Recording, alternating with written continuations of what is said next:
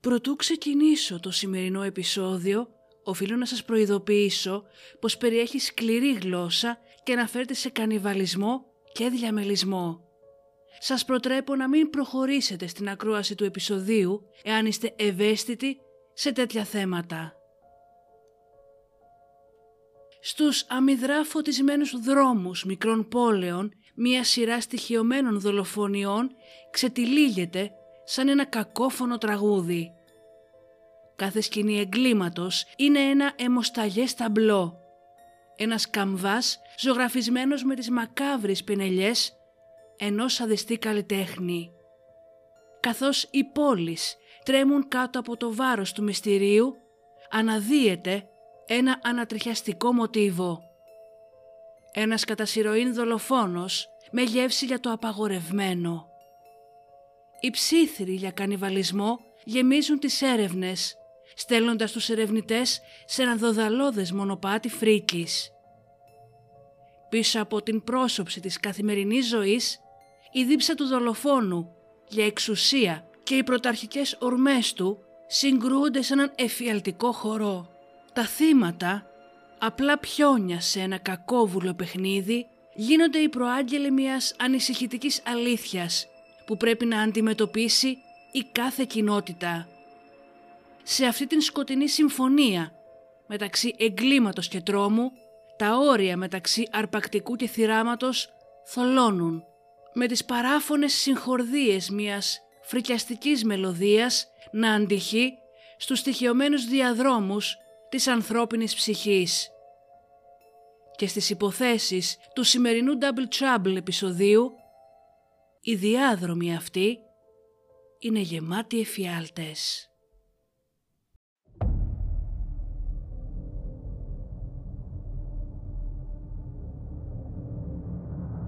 And that's where I cut her open when he told me to. Slave. There's no way around it. Primarily a sexual slave, but nonetheless a physical slave as well. I had no intention of hurting him. I, I couldn't find any way to eat and you, you beat her to death with what? Uh, sledgehammer. We are all evil in some form or another.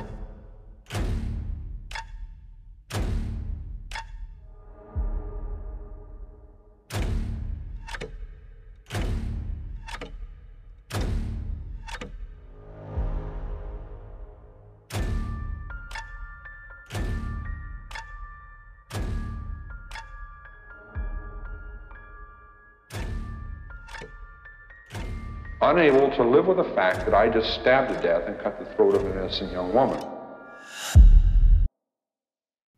Καλώς ήρθατε στο True Crime αλλά ελληνικά.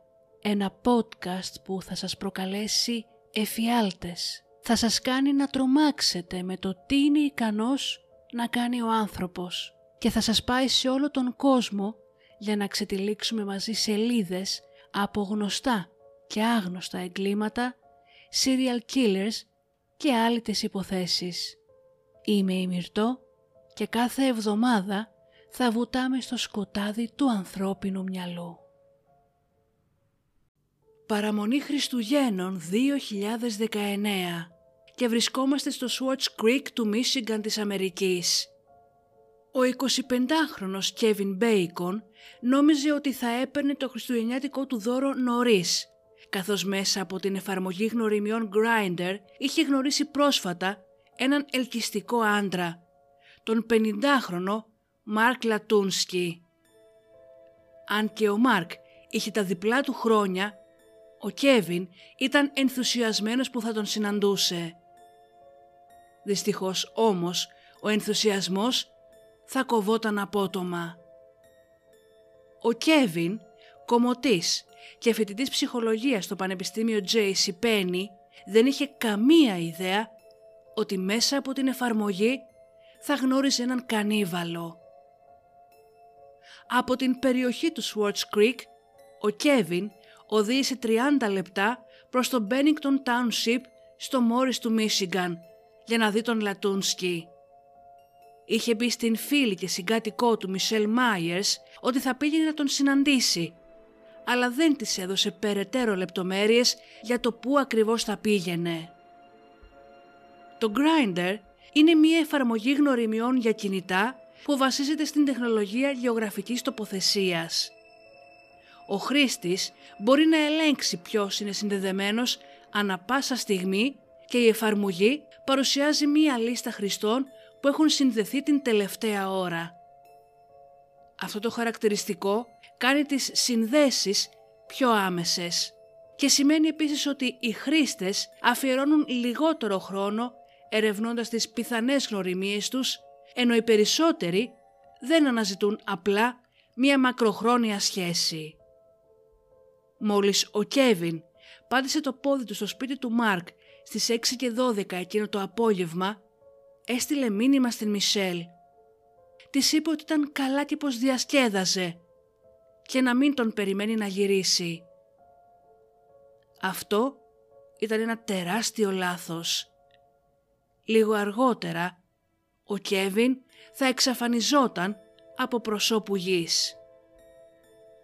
Η Μισελ, πιστεύοντας ότι ο φίλος της ήταν καλά και πως απολάμβανε την νέα του γνωριμία, συνέχισε το βράδυ της κανονικά, χωρίς να τον έχει στο μυαλό της. Όταν όμως ο Κέβιν δεν εμφανίστηκε το χριστιανιάτικο μπραντς της οικογένειάς του την επόμενη ημέρα, ο πατέρας του ο Καρλ την κάλεσε για να δει που είναι ο γιος του, καθώς δεν ήταν του χαρακτήρα του να μην πηγαίνει σε οικογενειακές εκδηλώσεις. Η Μισελ έλεγξε το δωμάτιό του και το κρεβάτι του φαινόταν ανέγγιχτο. Προφανώς δεν είχε επιστρέψει το βράδυ στο σπίτι. Αλλά πιο ανησυχητικό ήταν το γεγονός ότι το αυτοκίνητό του έλειπε. Η Μισελ άρχισε να υποψιάζεται ότι κάτι δεν πήγαινε καλά. Προσπάθησε να του τηλεφωνήσει και να του στείλει μήνυμα, χωρίς όμως να λάβει απάντηση. Ανήσυχη, είπε στον πατέρα του Κέβιν ότι δεν μπορούσε να τον βρει και ο πανικός φόλιασε μέσα τους. Η οικογένεια του Κέβιν αποφάσισε να περιμένει μέχρι τις 5 το απόγευμα την ημέρα των Χριστουγέννων για να δηλώσει την εξαφάνιση του γιού τους και κάλεσαν την αστυνομία. Οι αρχές μπόρεσαν να παρακολουθήσουν και να εντοπίσουν το τηλέφωνο του Κέβιν, το οποίο βρισκόταν μέσα στο κλειδωμένο αυτοκίνητό του σε ένα πάρκινγκ στην περιοχή του Clayton Township. Πεταμένα γύρω από το αμάξι βρέθηκαν το πορτοφόλι του και κάποια ρούχα, αλλά τα κλειδιά του αμαξιού δεν ήταν πουθενά. Μόλις η αστυνομία κατάφερε να ξεκλειδώσει το αυτοκίνητό του, βρήκαν μέσα στο κινητό του Κέβιν όλα τα μηνύματα που είχε ανταλλάξει με τον Μάρκ Λατούνσκι. Με τα στοιχεία του Μάρκ πλέον στα χέρια τους, οι αστυνομικοί βρέθηκαν στην πόρτα τους στις 28 Δεκεμβρίου και τον ρώτησαν εάν μπορούσαν να ερευνήσουν το σπίτι του. Τα βήματά τους τους έφεραν μπροστά σε ένα κρυμμένο δωμάτιο στο υπόγειό του. Καθώς περπατούσαν μέσα στον απομονωμένο και βρώμικο χώρο, ξαφνικά βρέθηκαν μπροστά σε έναν εφιάλτη. Το άψυχο και γυμνό σώμα του Κέβιν κρεμόταν ανάποδα από τους αστραγάλους του, ενώ τα γεννητικά του όργανα είχαν κοπεί.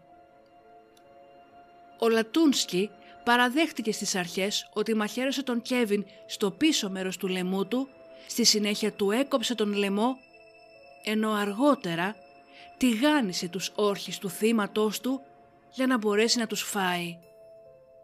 Συνέχισε λέγοντας ότι κατανάλωσε και άλλα μέρη του σώματος του Κέβιν, ενώ όταν η πείνα του είχε πλέον ικανοποιηθεί, κρέμασε το ακροτηριασμένο γυμνό πτώμα του ανάποδα από το ταβάνι του σπιτιού του. Σύμφωνα με τα λεγόμενά του, είπε ότι σχεδίαζε να χρησιμοποιήσει τα οστά και το αίμα του θύματός του για να γονιμοποιήσει τα φυτά του, ενώ θα κρατούσε τους μυς του Κέβιν σνακ για τις μελλοντικές του λιγούρες. Ο Κέβιν όμως δεν ήταν το μοναδικό του θύμα. Το 2020, ο 27χρονος James Carlson κατέθεσε μήνυση εναντίον του κανιβάλου Μαρκ Λατούνσκι για ένα περιστατικό που συνέβη τον Δεκέμβριο του 19. Ο James είχε καταθέσει ότι τον Δεκέμβριο, μετά από την γνωριμία του με τον Καρλ μέσω του Grindr και αφού βρέθηκαν ένα βράδυ, ο Μάρκ τον αλυσόδεσε στο υπόγειό του. Καθώς όμως τα δεσμά του είχαν χαλαρώσει, μπόρεσε να ξεφύγει προτού ο Μάρκ τον δολοφονήσει. Ένα μήνα νωρίτερα, στις 25 Νοεμβρίου του 19, η αστυνομία βρέθηκε για άλλη μία φορά στην πόρτα του Μάρκ όταν ένας 29χρονος άνδρας που φορούσε μόνο μία δερμάτινη μίνι φούστα κάλεσε το 100 πανικόβλητος. Ο ημίγυμνος νεαρός που έτρεμε από τον φόβο του και με το πρόσωπό του βουτυγμένο στο αίμα είπε στις αρχές ότι είχε γνωρίσει τον Μάρκ Λατούνσκι μέσα από την εφαρμογή. Όταν πήγε σπίτι του αργότερα εκείνο το βράδυ, ο Μάρκ άρχισε να το επιτίθεται βία σεξουαλικά με αποτέλεσμα ο νεαρός να τραυματιστεί. Τρομαγμένος άρχισε να τον κλωτσά και να τον χτυπάει όπου έβρισκε με αποτέλεσμα ο Μάρκ να πέσει κάτω ζαλισμένος και ο νεαρός να καταφέρει να ξεφύγει. Με το αίμα να τρέχει ποτάμι στο πρόσωπό του, τα γυμνά του πόδια να σκίζονται από το τρέξιμο και το ημίγυμνο σώμα του να τρέμει από το κρύο, άρχισε να ουρλιάζει μέσα στη νύχτα για βοήθεια, όταν ένας γείτονας που γύρναγε εκείνη την ώρα στο σπίτι του, τον μάζεψε.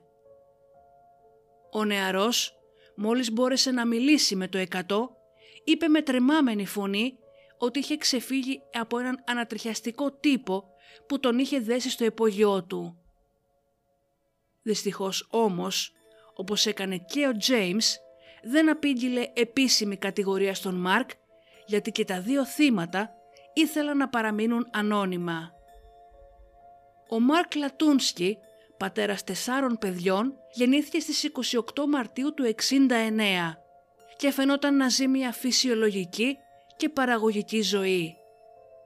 Αφού αποφύτησε από το Πανεπιστήμιο το 91, έκανε την πρακτική του άσκηση στην εταιρεία Down Chemical και τέσσερα χρόνια αργότερα απέκτησε μεταπτυχιακό στην χημεία. Μία από τις πρώην συζύγους του, η Έμιλι Λατούνσκι, κατέθεσε στο δικαστήριο τον Αύγουστο του 19 πρόταση για να απαγορέψει στον Μάρκ να έχει επαφή με τα παιδιά τους. Στην κατάθεσή της δήλωσε ότι ο Μάρκ είχε διαγνωστεί αρκετά χρόνια νωρίτερα με σοβαρή υποτροπιάζουσα και χρόνια μίζωνα κατάθλιψη με ψυχοσικά χαρακτηριστικά, με διαταραχή προσαρμογής με κατάθλιψη, με άγχος και με παρανοϊκή σχιζοφρένεια και οριακά χαρακτηριστικά προσωπικότητας, ενώ δεν έπαιρνε συχνά την απαραίτητη φαρμακευτική αγωγή που του είχε δοθεί. Ως αποτέλεσμα μη λήψης της αγωγής του, συμπεριφερόταν ακανόνιστα και επικίνδυνα, βλέποντας ταινίες με βασανιστήρια και απειλώντας να σκοτώσει τα κατοικίδια των παιδιών του. Ο Μάρκ Λατούνσκι κατηγορήθηκε τελικά για την δολοφονία του Κέβιν Μπέικον για τεμαχισμό νεκρού και ακροτηριασμό. Το 2020 η υπεράσπισή του προσπάθησε να τον δηλώσει ως ψυχικά ασταθή, ώστε να βρεθεί ανίκανος για να δικαστεί. Το δικαστήριο όμως κατέριψε αυτή την κίνηση. Έτσι, κρίθηκε ένοχος για φόνο πρώτου βαθμού και καταδικάστηκε σε ισόβια κάθερξη. Δύο μήνες μετά την καταδίκη του και την φυλάκισή του, ο άνθρωπος που αγόρασε σε δημοπρασία δικαστηρίου το σπίτι του Μάρκ Λατούνσκι δήλωσε στους δημοσιογράφους «Αναγκάστηκα να καθαρίσω ανθρώπινα υπολείμματα μόλις μπήκα στο σπίτι. Σχεδόν κάθε δωμάτιο αντανακλούσε την φρίκη που συνέβη. Το υπόγειο, η κύρια κρεβατοκάμαρα, η κουζίνα. Συγκεκριμένα το ολοκένουριο πλυντήριο πιάτων που δεν είχε ακόμα συνδεθεί με το ρεύμα περιείχε τρία πιάτα με ανθρώπινα κολλημένα μικρά κομμάτια. Τον Ιούλιο του 2020 η οικογένεια του Μάρκ Λατούνσκι αγόρασε πίσω από τον αγοραστή το σπίτι. Ένα σπίτι που μέχρι και σήμερα παραμένει όρθιο για να θυμίζει την φρίκη που υπήρχε. Δεκέμβριος 1999 και βρισκόμαστε στην Μασαχουσέτη της Αμερικής. Από νεαρή ηλικία, ο γεννημένος το 1957 Ναθάνιελ Μπαρτζόνα άρχισε να δείχνει σημάδια για την φρίκη που θα επακολουθούσε. Ο πατέρας του τον ξυλοκοπούσε συχνά επειδή έκλεβε από τα αδέρφια του και τα άλλα παιδιά της γειτονιάς. Το καλοκαίρι του 64, σε ηλικία 7 ετών, προκάλεσε τον τρόμο στην γειτονιά του. Παρέσυρε την πεντάχρονη κόρη μιας γειτόνισάς του στο υπόγειό του, λέγοντάς της ότι είχε πάρει δώρο μια πινακίδα γουίτζα για τα γενέθλιά του και ότι μπορούσε να προβλέψει το μέλλον της με αυτήν. Μόλις τα δύο παιδιά κατέβηκαν στο υπόγειο, ο Ναθάνιελ προσπάθησε να στραγγαλίσει το κοριτσάκι μέχρι θανάτου. Ευτυχώς οι κραυγές της τράβηξαν την προσοχή της μητέρας του, η οποία κατέβηκε τρέχοντας και έσωσε το κοριτσάκι. Ο Ναθάνιελ δυστυχώς δεν δέχτηκε κανενός είδους τιμωρία. Σχεδόν μία δεκαετία αργότερα, το 73 στα 15 του, έκοψε γράμματα και λέξεις από περιοδικά και δημιούργησε ένα σημείωμα το οποίο χρησιμοποίησε για να παρασύρει δύο νεαρά αγόρια σε ένα νεκροταφείο. Στο σημείωμα αυτό, ο Ναθάνιελ προσέφερε στα αγόρια 20 δολάρια και μία έκπληξη. Για άλλη μία φορά, οι ενέργειές του έμειναν ατιμόρυτες, καθώς η μητέρα των αγοριών αρνήθηκε να ασκήσει κατηγορίες. Ένα χρόνο αργότερα, το 1974, η έως τώρα δράση του Μπαρτζόνα κλιμακώθηκε, φτάνοντας στην απαγωγή και τον βιασμό μίας νεαρής κοπέλας. Στα 18 του υποδίθηκε έναν αστυνομικό και χρησιμοποίησε αυτήν την μεταφίεση για να απαγάγει ένα οκτάχρονο αγόρι που περπατούσε προς το σχολείο του. Ο έφηβος επιτέθηκε στο μικρό παιδί και το στραγγάλισε. Ένας γείτονας που ήταν μάρτυρας της απαγωγής κάλεσε την αστυνομία και οι αρχές ξεκίνησαν τις έρευνες για το μικρό αγόρι. Λίγο αργότερα ένα περιπολικό βρήκε ένα όχημα που τέριαζε με την περιγραφή αυτού που χρησιμοποιήθηκε στην απαγωγή σταθμευμένο μακριά από άλλα αυτοκίνητα σε ένα πάρκινγκ. Ο οδηγός του ήταν ο Ναθάνιελ και βρισκόταν μέσα στο αμάξι.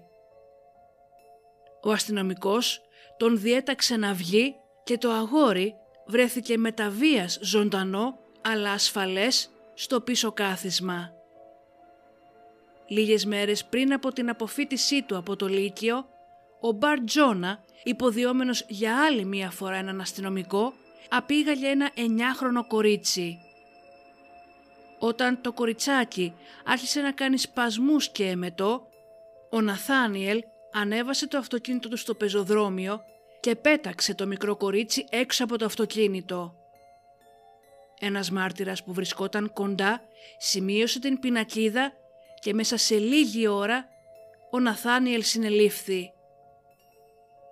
Δυστυχώς η είδηση της τελευταίας του απαγωγής δεν έφτασε ποτέ στον detective που γνώριζε το ιστορικό του και έτσι αφέθηκε ελεύθερος υπό περιοριστικούς όρους τον Μάιο του 76. Στις 24 Σεπτεμβρίου του 77 υποδίθηκε έναν μυστικό πράκτορα του FBI και έπεισε δύο αγόρια που έβγαιναν από ένα σινεμά να μπουν στο αυτοκίνητό του. Στην συνέχεια τα μετέφερε σε μία απομονωμένη περιοχή, τους πέρασε χειροπέδες και τα βασάνισε φρικτά. Πιστεύοντας ότι ένα από τα αγόρια ήταν νεκρό, τα έχωσε και τα δύο στο πορπαγκάζ του αυτοκινήτου του και έφυγε ανενόχλητος. Ευτυχώς το αγόρι κατάφερε να ανακτήσει τις αισθήσεις του και με χτυπήματα άνοιξε το πορπαγκάζ και ζήτησε βοήθεια για τον ίδιο και τον φίλο του.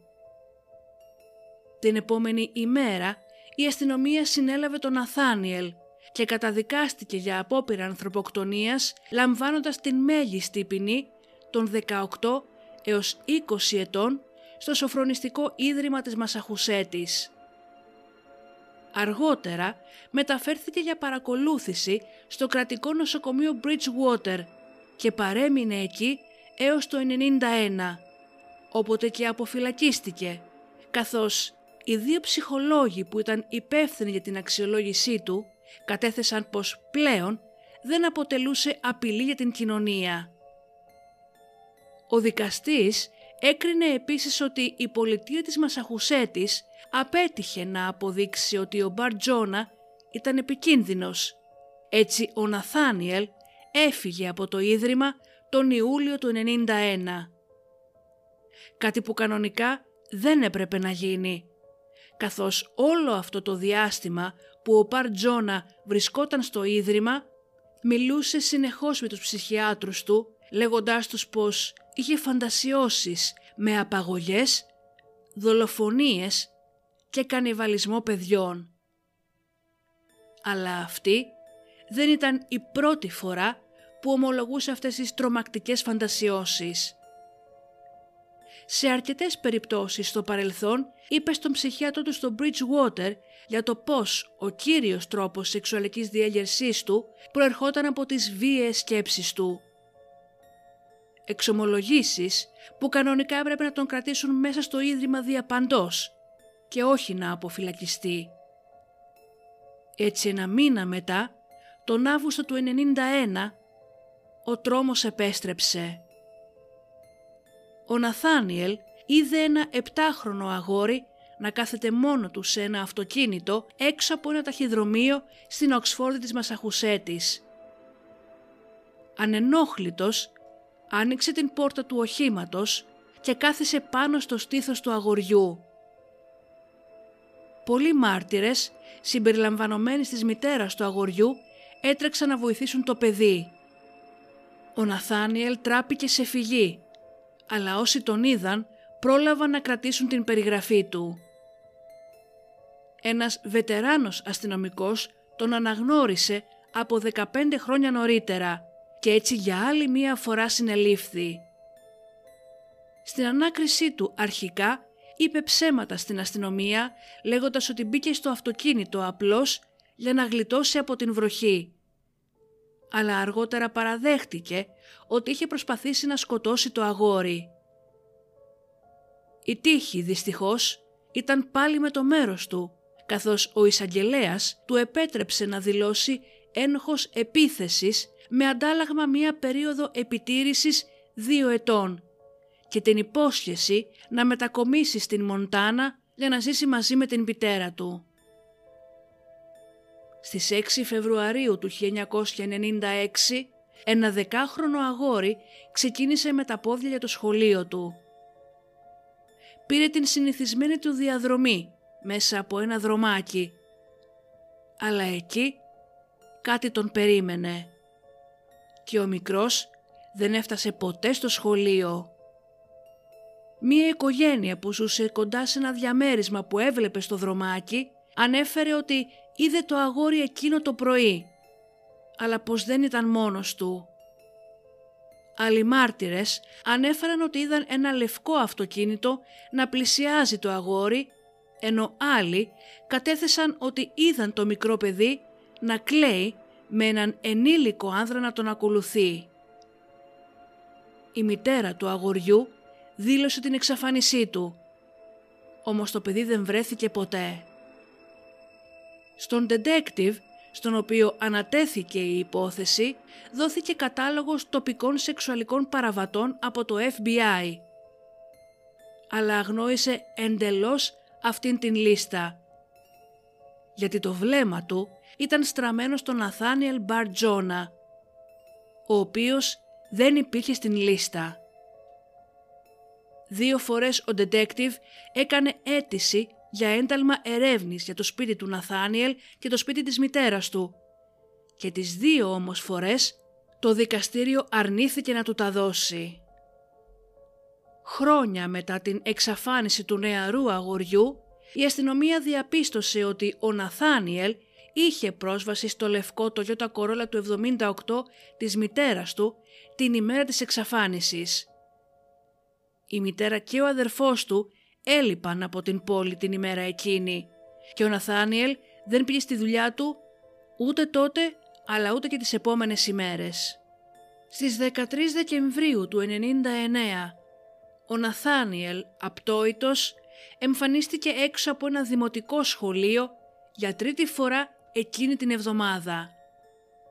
Φορούσε ένα σκούρο μπλε σακάκι, κράταγε δύο δοχεία με σπρέι πιπεριού, ένα ψεύτικο όπλο και ένα ψεύτικο αστυνομικό σήμα. Μετά από κλήσεις του επιστάτη του σχολείου, συνελήφθη για πλαστοπροσωπεία αστυνομικού και μεταφορά όπλου. Αυτή τη φορά ο δικαστής ενέκρινε ένταλμα έρευνας για το σπίτι της μητέρας του και για το σπίτι του Ναθάνιελ. Κατά την διάρκεια των ερευνών αυτών, η αστυνομία βρήκε δύο παλτά, ένα πιστόλι τέιζερ και ένα καπέλο του μπέισμπολ που έγραφε «Ασφάλεια». Βρήκαν επίσης μία τροχαλία στο ταβάνι της κουζίνας του, δύο άλμπουμ με κομμένες φωτογραφίες παιδιών, ένα έγγραφο με οδηγίες για κόμπους και δεσμά και ένα άρθρο με τίτλο «Αυτοερωτική ασφυξία». Δύο ημέρες αργότερα εκδόθηκε και δεύτερο ένταλμα ερεύνης για όλα τα έγγραφα και τις φωτογραφίες του Μπαρ Τζόνα. Όσο έψαχναν το διαμέρισμά του, οι detective βρήκαν μια λίστα με 54 ονόματα αγοριών. Βρήκαν δεκάδες αποκόμματα εφημερίδων από την υπόθεση του αγνοούμενου αγοριού από το δρομάκι.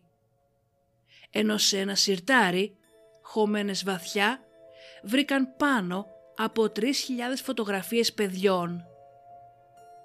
Μερικοί από τους παλιούς συγκάτοικους του Μπαρτζόνα μίλησαν με την αστυνομία.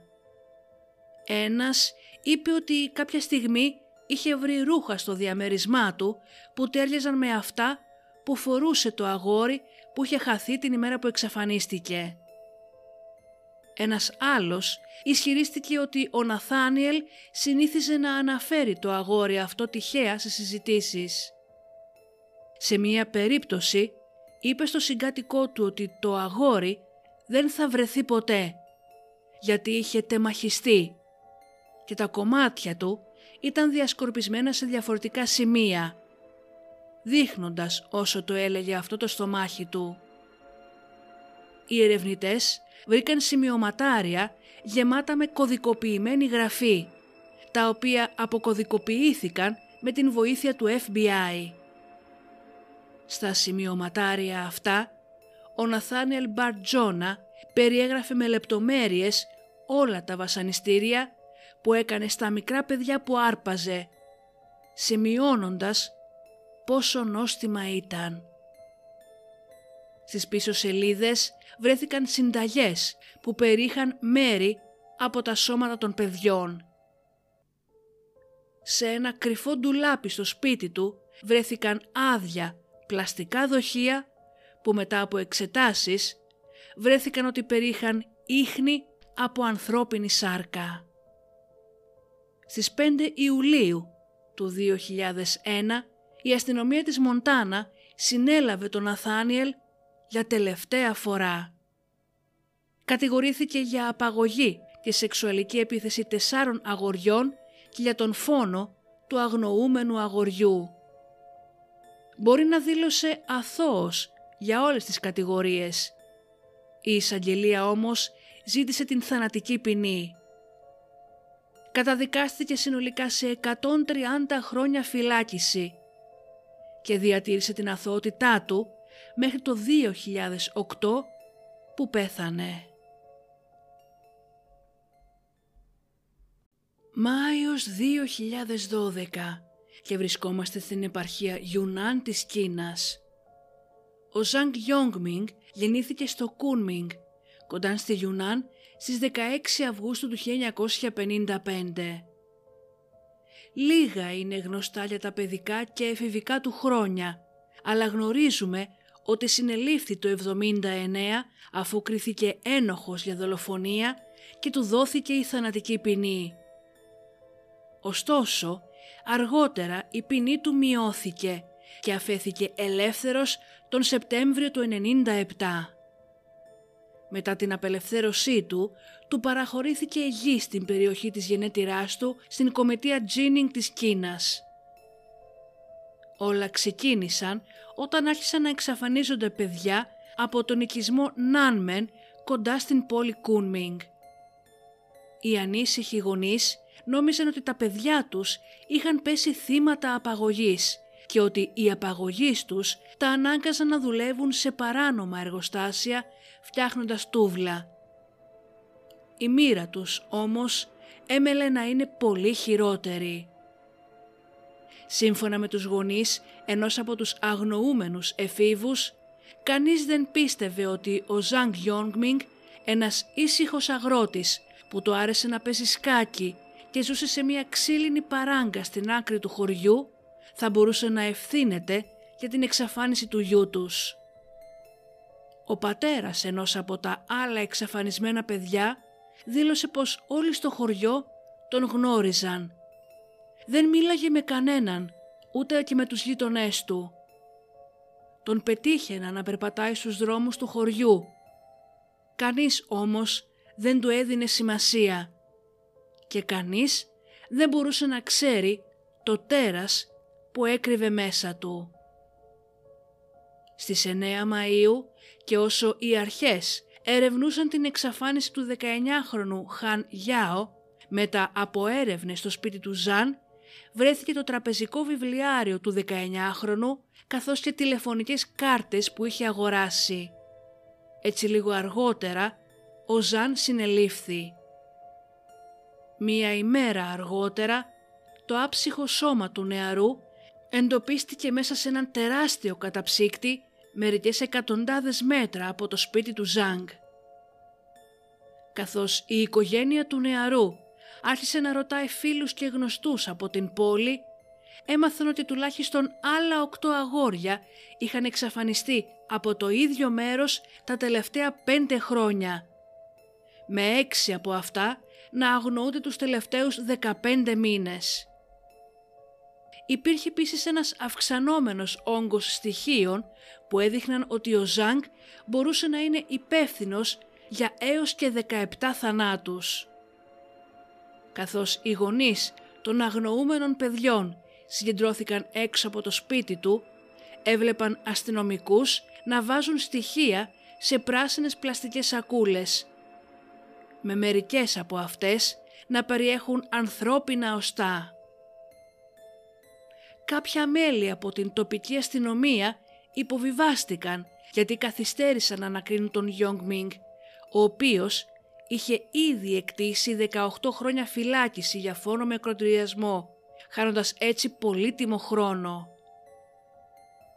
Όταν 20 άτομα εξαφανίστηκαν μέσα ή γύρω από το Κουν Μινγκ από το 2007 η αστυνομία καθυστέρησε και πάλι να ερευνήσει το σπίτι του Ζανγκ ή ακόμα και να τον ανακρίνει. Πριν από την σύλληψή του, ο 57χρονος Γιόγκμινγκ προσπάθησε να απαγάγει ένα 17χρονο αγόρι βάζοντας μια δερμάτινη ζώνη στο λαιμό του πνίγοντάς το. Ο νεαρός αμέσως φώναξε για βοήθεια κάτι που ανάγκασε τον Γιόγκ Μινγκ να τον ελευθερώσει, βλέποντας ότι πολλοί κάτοικοι του χωριού έτρεχαν προς το μέρος του για να βοηθήσουν το νεαρό παιδί.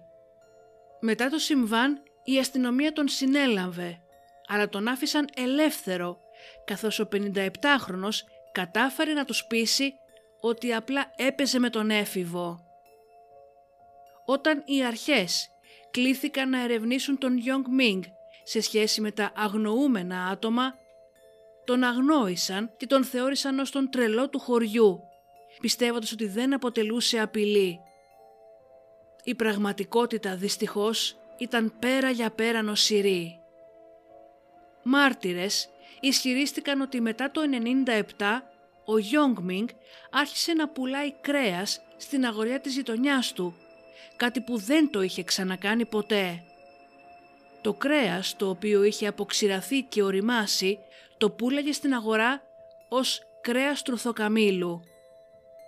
Ήταν όμως κάτι εντελώς διαφορετικό. Οι αρχές ερεύνησαν τελικά το σπίτι του Γιόγκμινγκ και ανακάλυψαν λωρίδες ανθρώπινης σάρκας που ο δολοφόνος τις είχε κρεμάσει έξω για να στεγνώσουν, καθώς και πάνω από 30 διάφανα βάζα γεμάτα αλκοόλ, μέσα στα οποία διατηρούσε δεκάδες ανθρώπινα μάτια. Στα πλαστικά πιάτα, στα οποία ο Γιόγκμινγκ τα έζησε τα σκυλιά του, βρέθηκαν ίχνη από ανθρώπινα υπολείμματα, ενώ στον λαχανόκηπο που διατηρούσε πίσω από το σπίτι του βρέθηκαν θαμμένα εκατοντάδες ανθρώπινα οστά. Γείτονες κατέθεσαν ότι σχεδόν καθημερινά έβλεπαν γεμάτες πράσινες σακούλες απορριμμάτων να κρέμονται από τα μπαλκόνια του, με οστά να σκίζουν κάποιες από αυτές τις σακούλες. Ο Ζανγκ Γιόγκμινγκ συνελήφθη στις 9 Μαΐου του 2012. Στις 28 Ιουλίου κρίθηκε ένοχος και καταδικάστηκε σε θάνατο σε φυλακή στην επαρχία Γιουνάν της Κίνας. Η εκτέλεσή του έγινε στις 10 Ιανουαρίου του 2013.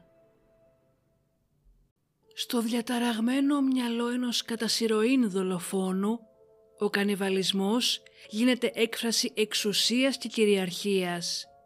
Οι τελετουργικές πράξεις του ξεδιπλώνονται ως μια μακάβρια εκδήλωση διεστραμμένων επιθυμιών, αποκαλύπτοντας την βαθιά ψυχολογική πολυπλοκότητα που τον ορίζει.